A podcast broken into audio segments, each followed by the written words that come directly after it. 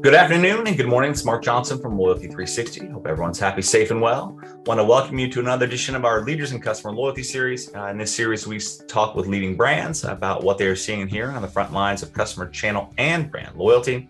Today, we have the pleasure of speaking with Marcus Sturm. He's a Senior Vice President and Head of Digital and Loyalty at Tim Hortons. How are you today, Marcus?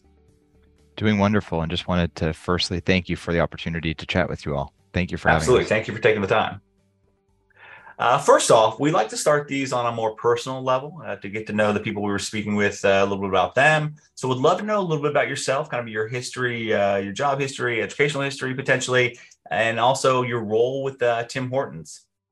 Absolutely. So, I've been with Tim Hortons now for eight years. Uh, I've had the privilege of working in several different functions across finance, marketing, development, pretty much every every function you can think of, and more recently took on responsibility for digital loyalty in our consumer goods business uh, earlier this year, uh, which is an amazing opportunity to to bring all my experience sets to, to one one important and impactful part of our business that's really shaping the future of Tim Hortons.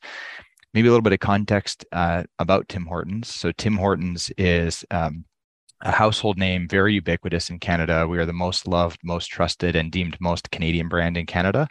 Uh, we serve about eight out of every 10 cups of coffee in Canada. So, really, really dominant market share position. Uh, we have just over 40% market share overall within the QSR space in Canada. Um, tremendously powerful business uh, that has meant a lot to generations of Canadians, myself included, growing up. Um, it's very common for folks to grow up with it. We sponsor local community support programs like um, uh, Timbits hockey, uh, and a lot of folks as they go through university, as I did here in Canada, at Western, where I, I studied uh, a combination of mathematics and business, of which loyalty and digital are a good intersection of those two worlds. Uh, Tim Hortons becomes a go-to to keep you energized and caffeinated uh, as you go through those those uh, journeys. So, uh, Tim's have been a big part of my life uh, all the way through and through, and um, I'm really proud and privileged to represent the brand and the team that does amazing work for this amazing brand. Okay, great. A fun fact about yourself: uh, Do you like to scuba dive? Do you have twelve kids? Uh, do you play the guitar? What, what's something you do kind of on your on your downtime? So uh, maybe a few fun facts. We'll give throw a few out there. So um, one is I thought I was going to be a pilot when I first grew up. So it was actually I learned to fly before I ever learned to drive. Uh, so I used to have my pilot's license. Um, have since given that up as it requires quite a few hours to maintain that. Uh, so no longer doing that. That's probably an interesting fact. Uh, and and perhaps another one, little on the little more personal side. Uh, big dog guy. I've got a little Frenchie uh, back home that I absolutely love and adore, and um, yeah, it keeps me busy. Okay, great. That's awesome. Good to know. Um, when you look at uh, customer loyalty, you know what does customer loyalty mean to you and Tim Hortons? Loyalty is, uh, I think, it's been a part of the Tim Hortons business for generations. I think we formalized that in this in the creation of Tim's Rewards back in 2019. And, and in many respects, some could argue that we were late to the loyalty game, um, but we've seen tremendous success in a very short period of time with our loyalty program. To give some context, Tim Hortons, as I mentioned, has sells eight out of 10 cups of coffee. We also serve 80% of Canadians in every given month. So 80% of folks will will stop by Tim Hortons and complete a purchase in a given month, and 55% of Canadians visit us at least once a week. So we are very ubiquitously adopted and and uh, very convenient for Canadians. Um, not only do we serve a, a wide uh, group of individuals, we also have some of the highest levels of engagement. So our average visitation at our restaurants are about three and a half visits a week. So very very high engagement. And we started that business, of course, as most retail businesses do, in a brick and mortar way. We have more physical locations in Canada than any other branded retailer that you can find in any industry in Canada. The next closest is the Canada Post. So we're very, very um, ubiquitous in our in our presence and very convenient for Canadians. We realized there was an opportunity and importance in replicating that in the digital sense. So we launched our loyalty program back in 2019 uh, to really reward customers for their um, continued loyalty to our, our program and to find more ways to reward them and encourage different ways to engage with our business. Um, it initially started as an analog program, evolved to a fully digital program, and is now really uh, a significant portion of our business. Over a third of our overall business is now occurring through digital channels. And that's just a few short years after having launched uh, our loyalty program. And what is really impactful for us is it allows us to find personalized and very exp- um, experiential, engaging uh, ways to engage with our customers beyond uh, what we're known for on the transactional level, but actually be top of mind when people are at home or, or playing with their kids. Um, some examples of what we've done is we've launched uh, games and contests. Uh, we launched just actually today, we just launched this season's NHL Hockey Challenge. It's a game where you can go in and pick which players you think will will score a goal on that day, and it's free to play. Everyone can play it. Um, and we've heard ex- stories of of guests um, opening their app typically three times a day, once in the morning to see who they can pick, later today, later in the day to make their picks, and then afterwards to see if they won points. And basically, depending on how many they get right, they win points. And We've heard stories of Canadians in statistics classes teaching this on statistics. We've heard stories of families bonding over who they think will score. And so it's a really uh, fun way for us to extend the brand, uh, to be in consumers' homes and top of mind, and reward them for the loyalty of, of engaging with Tim Hortons. Great. Can can Americans play that? Because I would like to get, get my vote in. Big Avalanche fan, uh, Cale Makar and uh, yes. MacKinnon we have quite a few experiences, some of which are available in the U.S. today, um, but more that more to come. So uh, stay tuned. All right, great. Uh, I know your loyalty program, Tim's Reward, is uh, continuing to evolve. Uh, you guys uh, actually did quite well last year and last fall in the, the award categories as well. You, you strive to keep the program current uh, with market expectations, and uh, as we know, they, those are I mean, those evolve quite rapidly. So, can you tell us a little bit about the program, kind of how you're evolving it, how you're keeping it current with regard to customer loyalty expect, you know, expectations and experiences? Absolutely. I think the first and foremost is rooting yourself always in guest centricity. I think a lot of companies will talk about um, uh, guest oriented, um, uh, a lot of guest research, but we really, really practice that and, and, embrace that here at Tim Hortons. And so we listen to our guests, both folks who are in our program today, who are um, telling us about ways we could further enhance the program, make it more compelling and interesting for them, and also folks who aren't in a program and to find ways to, to bring them uh, into the into the overall loyalty ecosystem. Um, so we've done a few things uh, we I mentioned that we started as an analog program. We moved to digital. We quickly launched our our largest. It's actually the largest uh, campaign or or uh, program in Canada uh, contest. It's called Roll Up to Win, where you used to roll up the cup, and under there you would see if you won a prize. We made that all digital, so we moved the cup away, especially in light of COVID, um, and that drew millions of people to the program. And we we also launched the hockey challenge. We started to launch other features to give back to local communities. Uh, one of which is the reason we uh, we got the opportunity to participate in the in uh, your conference this year. Um, and each of these features that we've been adding have given beyond just the functional uh, call it uh, rational benefits of getting rewarded for your loyalty it also adds an emotional element to the relationship that we that tim hortons and our app has with our and our loyalty program has with our guests um, and that's really been been quite exciting as we've seen more and more guests who are in our program adopting more and more features that we launch. And as they launch more features, or as they adopt more features, they're not only engaging in those features, they're actually spending more with us at our restaurants. We're finding we're becoming that much more important in their daily lives. We're also f- through adding those features, finding more reasons for guests to join our, our ecosystem. So we've done a, quite a few things, and the most recent of which, which is actually rolling out also uh, uh, today and over the last few days and, and rolling out nationally, is what we're calling Scan and Pay, which is an opportunity for folks to um, to simplify the payment methods with uh, with loyalty at our restaurants. Okay. Uh, can you talk, talk to us a little bit more about Scan and Pay? Uh, obviously, you guys do a lot of development for your customer loyalty programs, uh, uh kind of your technology back and your whole back end is, is something you guys take uh, pride in developing yourself. Can you talk about Scan and Pay and kind of how that will help uh, from a customer experience, but also from a you know throughput perspective as well, which is very important in the whole customer experience equation? Absolutely. So, um, for, for, firstly, you mentioned it there. So we we actually do, as you mentioned, power our loyalty engine. We built our loyalty engine ourselves. We power it all ourselves.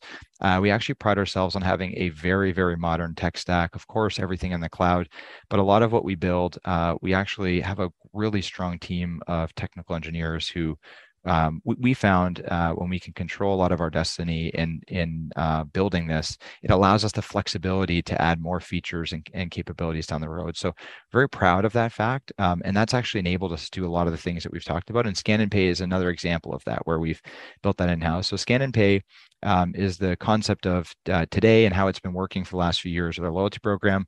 A guest who comes to Tim Hortons to purchase would scan their QR code for our loyalty program, either through their app or through their uh, their mobile wallet, uh, and then uh, render ten, uh, payment either through cash or credit card or debit card. And what we've seen is especially with the pandemic, more and more people have been migrating towards uh, credit and debit cards, so it's a non-cash transactions.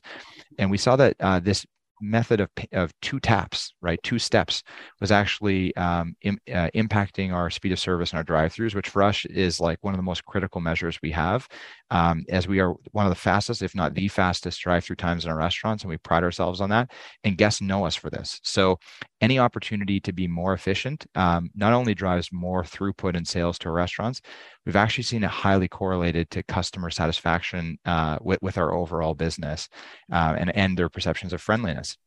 So uh, we tried to find a way to improve that process, and we we identified an opportunity to basically nest or vault a form of payment uh, that uh, guests can choose, and that can include their Tim Hortons gift cards, which are very substantial for our business, as you've seen other coffee players substantial for theirs, um, as well as any credit cards and soon to come uh, debit cards as well, uh, where they can basically vault that information, and our QR code uh, will capture that payment methodology as as in one scan, one transaction. Um, interesting things about this just to nerd out for one second about what's what's interesting about it is when you do that um, you inherently have introduced the potential for fraud because if i could take a picture of your qr code as a way to pay uh, it means now that I could introduce fraud into the system. So this required a lot of technical integrations and work to prevent that. We have a QR code that changes every few minutes now, specifically to avoid that issue. We also had several integrations to implement with a bunch of delivery partners, point of sale solutions for the registers at our restaurants, um, and a whole host of other other integrations. So it was a very involved uh, build, but we were very proud about it and uh, are rolling it out now. We're seeing amazing results, not just for our guests, but for our restaurant operations and our team members, for which this really simplifies their day to day. Okay. You recently uh, at the 2022 Loyalty Expo, you uh, earned platinum in the uh, category of social impact and CSR.